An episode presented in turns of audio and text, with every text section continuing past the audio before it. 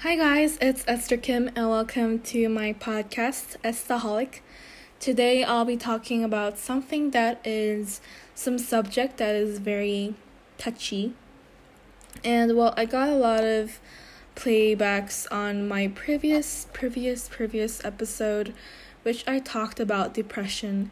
And well, yes, I have been talking about depression a lot there are probably probably like two or three episodes of me talking about um discussing about depression. But yes, I'm going to be discussing more about depression and how to you know answer or ask people if they have depression or not or how to check on people. And let's talk more into that. Let's say a person asked you, Are you depressed? This is the most depressing question you could ask to a depressed person. Never, never do that. If you sense someone is going through depression, never directly ask about it. By doing this, you're unknowingly attacking the self esteem of that person. Instead, make them feel you're always there with them.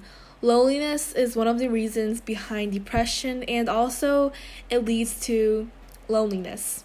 The person feels there is no one for him or her or with him.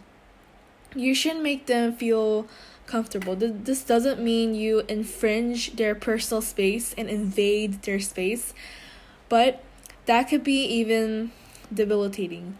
Talk to them politely without letting them know that you're observing them and try to give them enough space to open up to talk with you. You know just try to talk about random things their interests their hobbies etc talk what they want and listen to them. When you sense that someone has depression you should be uh, you should be an ear you know be a listener. To listen to their stories to listen to what they're going through nowadays and depressed people detest dogmatic people who try to force their words onto others.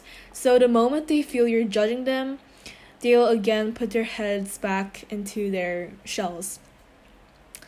You should also motivate them, not in direct words, but by giving them appropriate advice in between uh, regular conversations and bringing their life back on track.